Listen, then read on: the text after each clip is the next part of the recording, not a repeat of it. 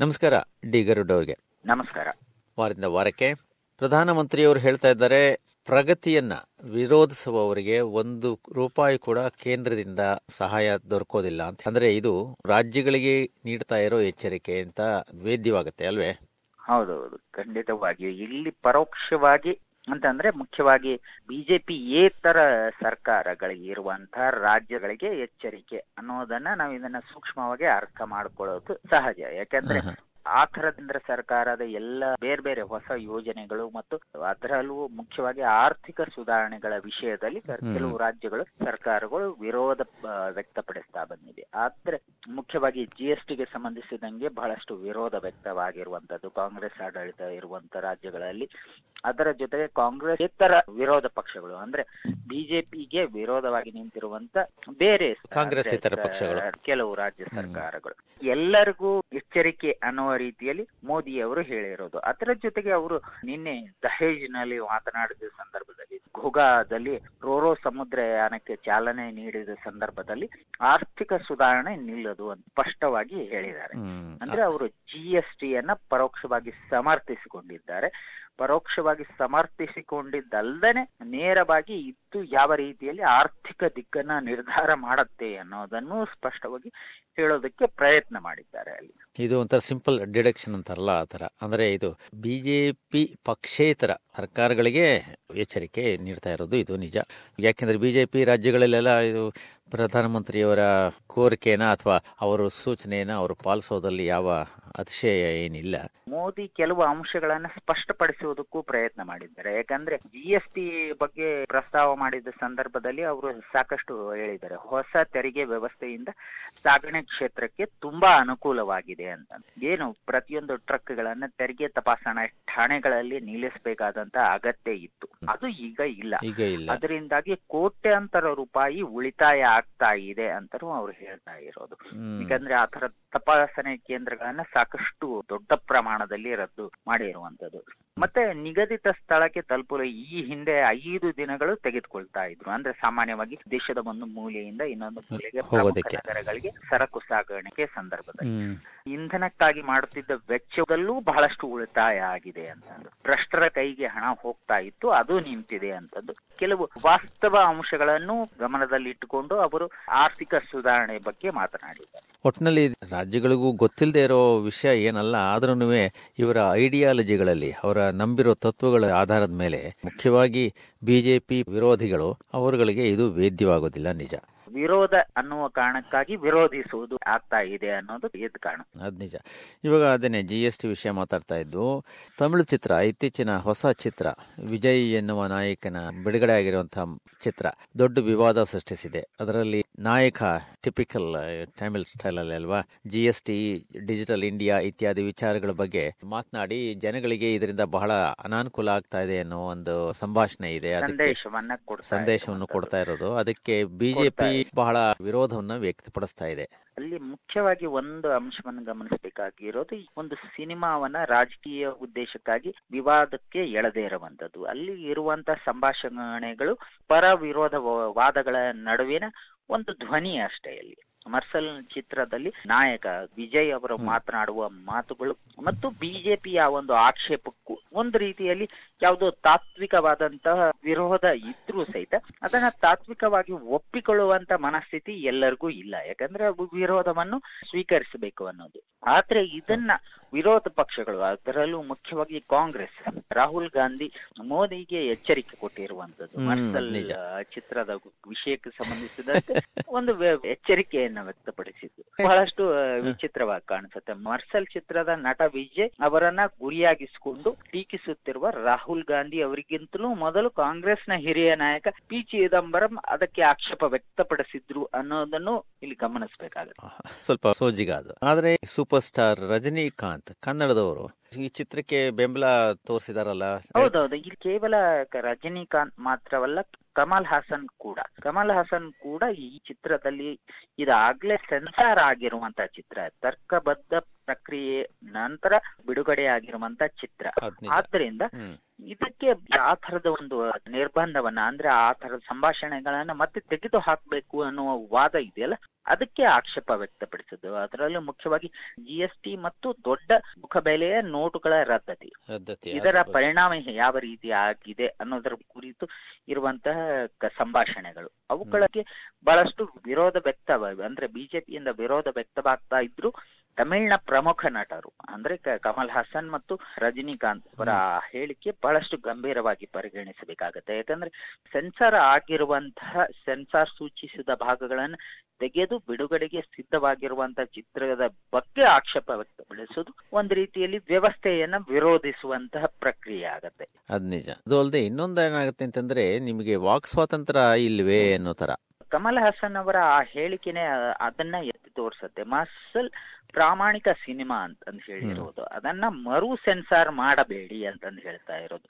ಇದು ತರ್ಕಬದ್ಧ ಪ್ರತಿಕ್ರಿಯೆ ನೀಡುವುದರ ಮೂಲ ಟೀಕೆಗಳಿಗೆ ಎದುರೇಟು ನೀಡಿ ಅಂತಂದು ಹೇಳ್ತಾ ಇರೋದು. ಅಂದ್ರೆ ಆ ಥರದ ತರದ ಬೇಕಿದ್ರೆ ಟೀಕೆಗಳನ್ನ ಎದುರೇಟ್ ನೀಡೋ ಪ್ರಯತ್ನ ಮಾಡಬಹುದು ವಿಮರ್ಶೆ ಮಾಡಬಹುದು ವಿರೋಧ ವ್ಯಕ್ತಪಡಿಸಬಹುದು.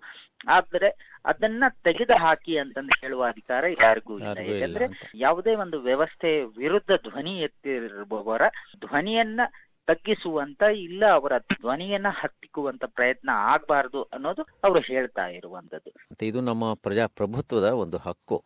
ಆಮೇಲೆ ನಮ್ಮ ಕರ್ನಾಟಕಕ್ಕೆ ಬಂದ್ರೆ ಸಿದ್ದರಾಮಯ್ಯನವರು ಮತ್ತೆ ಶುರು ಮಾಡಿದ್ದಾರೆ. ಟಿಪ್ಪು ಜಯಂತಿ ಮಾಡ್ತೀವಿ ಅಂತ ಶುರು ಮಾಡಿದ್ದಾರೆ. ನಿಜ.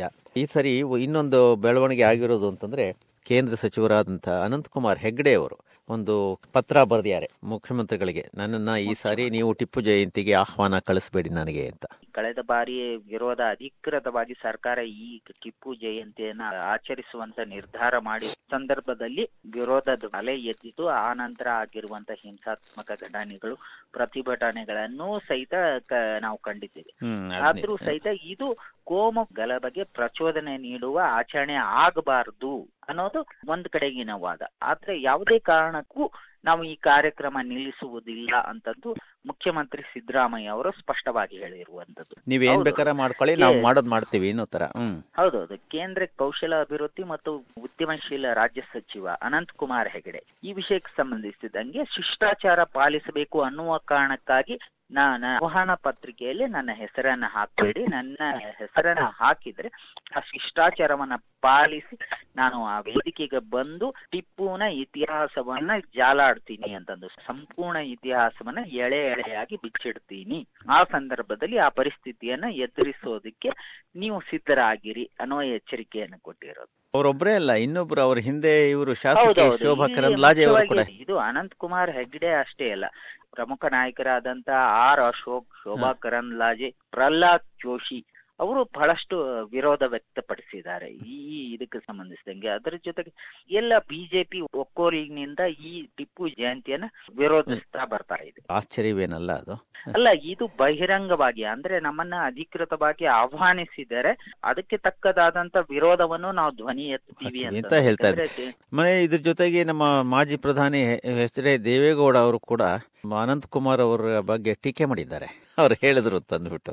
ಅಂದ್ರೆ ಅವ್ರಿಗೂ ಸ್ವಲ್ಪ ಸರ್ಕಾರದ ಪರವಾಗಿ ಮಾತಾಡ್ತಾ ಇರೋ ತರ ಇದೆ. ಯಾಕೆ ಅಂತಂದ್ರೆ ಬಹುಶಃ ಅವರು ಮುಸ್ಲಿಮರ ಕಡೆಗೆ ತಾವು ಇದೀವಿ ಅಂತ ತೋರಿಸೋದಕ್ಕೋಸ್ಕರ ಇದೊಂದು ಹೇಳಿಕೆ ಬರ್ಬೇಕಲ್ವಾ ಪೇಪರ್ನಲ್ಲಿ ಟಿಪ್ಪು ಜಯಂತಿ ಅನ್ನೋದು ಮತ ರಾಜಕೀಯ. ಅಂದ್ರೆ ಚುನಾವಣೆಯನ್ನು ಗಮನದಲ್ಲಿಟ್ಟುಕೊಂಡು ಆ ತರದ ಒಂದಿಷ್ಟು ಮತ ರಾಜಕೀಯ ನಡೀತಾ ಇದೆ ಅನ್ನೋದು ಸಾಮಾನ್ಯ ಜನರಿಗೆ ಅರ್ಥ ಆಗುವಂತ ವಿಷಯ ಇದು. ಆದ್ರೂ ಸಹಿತ ಇಲ್ಲಿ ರಾಜಕೀಯ ಪಕ್ಷಗಳು ಪರಸ್ಪರವಾಗಿ ಬಹಿರಂಗವಾಗಿ ಈ ವಿಷಯಕ್ಕೆ ಸಂಬಂಧಿಸಿದಂಗೆ ಕೆರಚಾಟ ನಡೆಸ್ತಾ ಇರೋದು ಒಂದು ರೀತಿಯಲ್ಲಿ ಅಸಹ್ಯಕರವಾಗಿ ಕಾಣಿಸುತ್ತೆ ಆ ತರದ ಒಂದು ಟಿಪ್ಪು ಯಾವ ರೀತಿ ಇದ್ದ ಯಾವ ರೀತಿಯಲ್ಲಿ ಸ್ವತಂತ್ರ ಹೋರಾಟ ಮಾಡಿದನೋ ವೈಯಕ್ತಿಕವಾಗಿ ರಾಜ್ಯ ರಕ್ಷಣೆಗಾಗಿ ಹೋರಾಟ ಮಾಡಿಕೊಂಡನು ಅನ್ನೋದು ಇತಿಹಾಸಕಾರರು ಮತ್ತು ಪ್ರಜ್ಞಾವಂತರು ಕುಳಿತುಕೊಂಡು ಚರ್ಚೆ ಮಾಡಿ ನಿರ್ಧಾರ ಮಾಡುವಂತ ಅಂಶ. ಅದನ್ನ ರಾಜಕೀಯ ವಿಷಯವಾಗಿಸಿಕೊಂಡು ಬಹಿರಂಗ ವೇದಿಕೆಯಲ್ಲಿ ಈ ತರ ಬಳಸಿಕೊಳ್ಳೋದು ಬಹಳಷ್ಟು ಆಘಾತಕಾರಿಯಾಗಿ ಕಾಣುತ್ತೆ. ಅದೊಂದೇ ಅಲ್ಲ ಇವಾಗ ಟಿಪ್ಪು ವಂಶಸ್ಥರು ಕಲ್ಕತ್ತಾದಲ್ಲಿ ಅವರೆಲ್ಲ ಇದಾರಲ್ವೇ? ಅವರುಗಳು ಅನಂತ್ ಕುಮಾರ್ ಹೆಗಡೆ ಅವರ ವಿರುದ್ಧ ನಾವು ಮಾನನಷ್ಟ ಮೊಕದ್ದಮೆ ಹಾಕೋಕೆ ಯೋಚನೆ ಮಾಡ್ತಾ ಇದ್ದೀವಿ ಅಂತ ಬೇರೆ ಒಂದು ಸೂಚನೆ ಕೊಟ್ಟಿದ್ದಾರೆ. ಸೊ ಇದೆಲ್ಲ ಬರೀ ಮಾಧ್ಯಮದಲ್ಲಿ ಕಾಣಿಸ್ಕೊಳ್ಳೋದಕ್ಕೋಸ್ಕರ ಹೇಳ್ತಾ ಇರೋ ನೀಡ್ತಾ ಇರೋ ಹೇಳಿಕೆಗಳು ಅಂತ ಒಂದು ತೋರಿಕೆ ಗೊತ್ತಾಗುತ್ತೆ.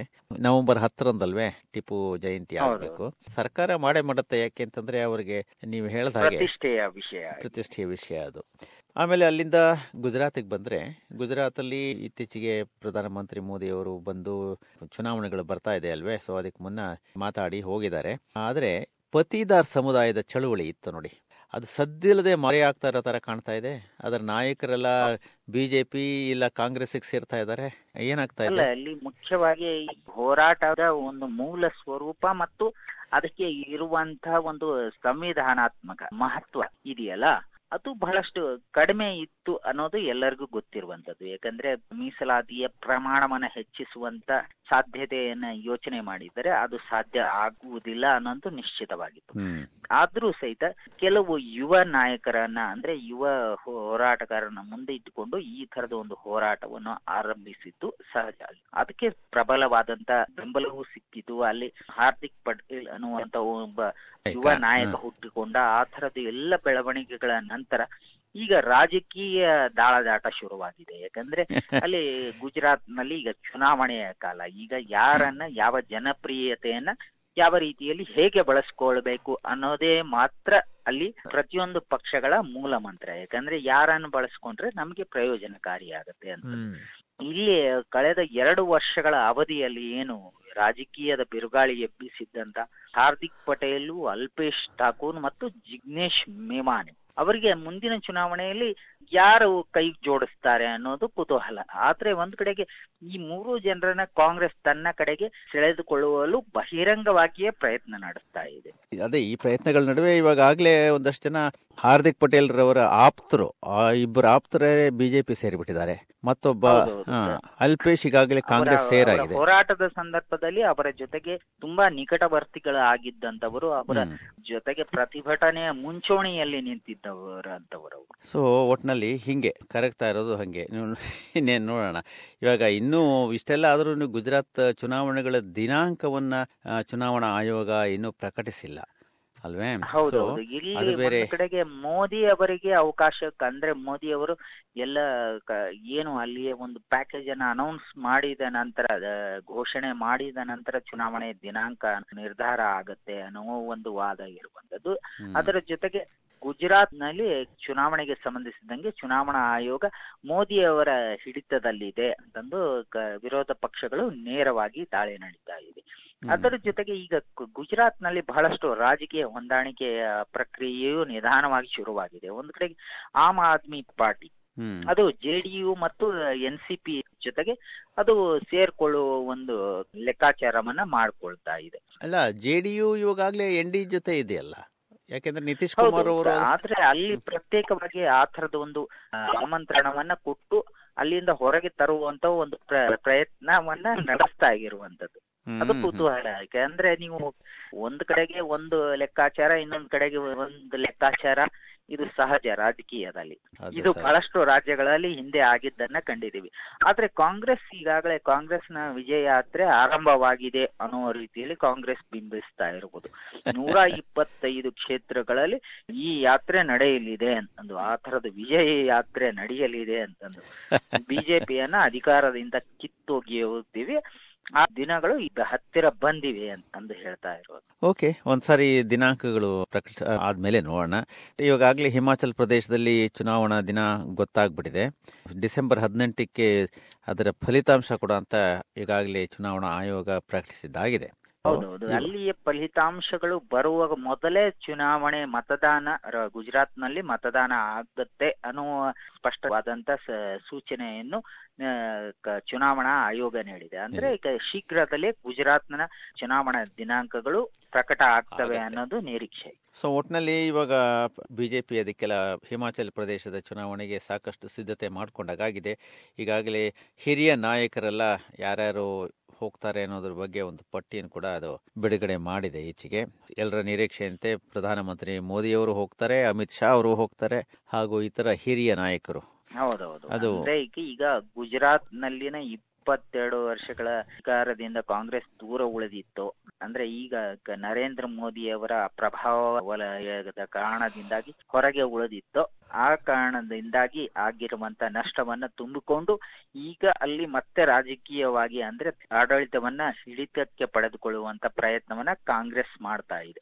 ಆ ಕಾರಣಕ್ಕಾಗಿ ಅಲ್ಲಿ ಬಹಳಷ್ಟು ಮೂರು ಪ್ರಮುಖ ಸಮುದಾಯಗಳ ಮೇಲೆ ಕಾಂಗ್ರೆಸ್ ಕಣ್ಣಿಟ್ಟಿದೆ. ಒಂದು ಪಟೇಲ್ ಸಮುದಾಯ ಮತ್ತು ಒಬಿಸಿಗೆ ಸೇರಿದಂತವರು ದಲಿತರು ಇವರನ್ನ ಗುರಿಯಾಗಿಸಿಕೊಂಡು ಅವರ ರಾಜಕೀಯ ಪ್ರಣಾಳಿಕೆ ಸಿದ್ಧವಾಗ್ತಾ ಇದೆ ಅಂತ ಅನ್ಸುತ್ತೆ. ಈ ಮೂರು ಸಮುದಾಯಗಳಿಗೆ ಸೇರಿದ ಮುಖಂಡರ ಬೇಡಿಕೆಗಳನ್ನ ಸಂಪೂರ್ಣವಾಗಿ ಬೆಂಬಲಿಸ್ತೇವೆ ಅಂತಂದು ಕಾಂಗ್ರೆಸ್ ಸ್ಪಷ್ಟವಾಗಿ ಸಾರಿದೆ. ಹಾಗಾದ್ರೆ ಈ ಎರಡು ಹಿಮಾಚಲ ಪ್ರದೇಶ ಹಾಗೂ ಗುಜರಾತ್ನ ಚುನಾವಣೆಗಳಲ್ಲಿ ಏನಾಗತ್ತೆ ಅನ್ನೋದರ ಫಲಿತಾಂಶಗಳು ಬಹುಶಃ ಎರಡು ಸಾವಿರ ಹದಿನೆಂಟರ ಲೋಕಸಭೆ ಚುನಾವಣೆಯ ಚುನಾವಣೆಯ ಮೇಲೆ ಅಲ್ವಾ? ಎರಡ್ ಸಾವಿರದ ಹತ್ತೊಂಬತ್ತರಲ್ಲಿ. ಆವಾಗ ಪ್ರಭಾವ ಆಧಾರದ ನೋಡ್ಬೇಕಾಗತ್ತೆ ಅಲ್ವಾ? ಸರಿ ಗರುಡ್ ಅವರೇ ಎಷ್ಟು ವಿಷಯ ತಿಳಿಸಿದ್ದಕ್ಕೆ ಧನ್ಯವಾದಗಳು. ನಮಸ್ಕಾರ. ನಮಸ್ಕಾರ.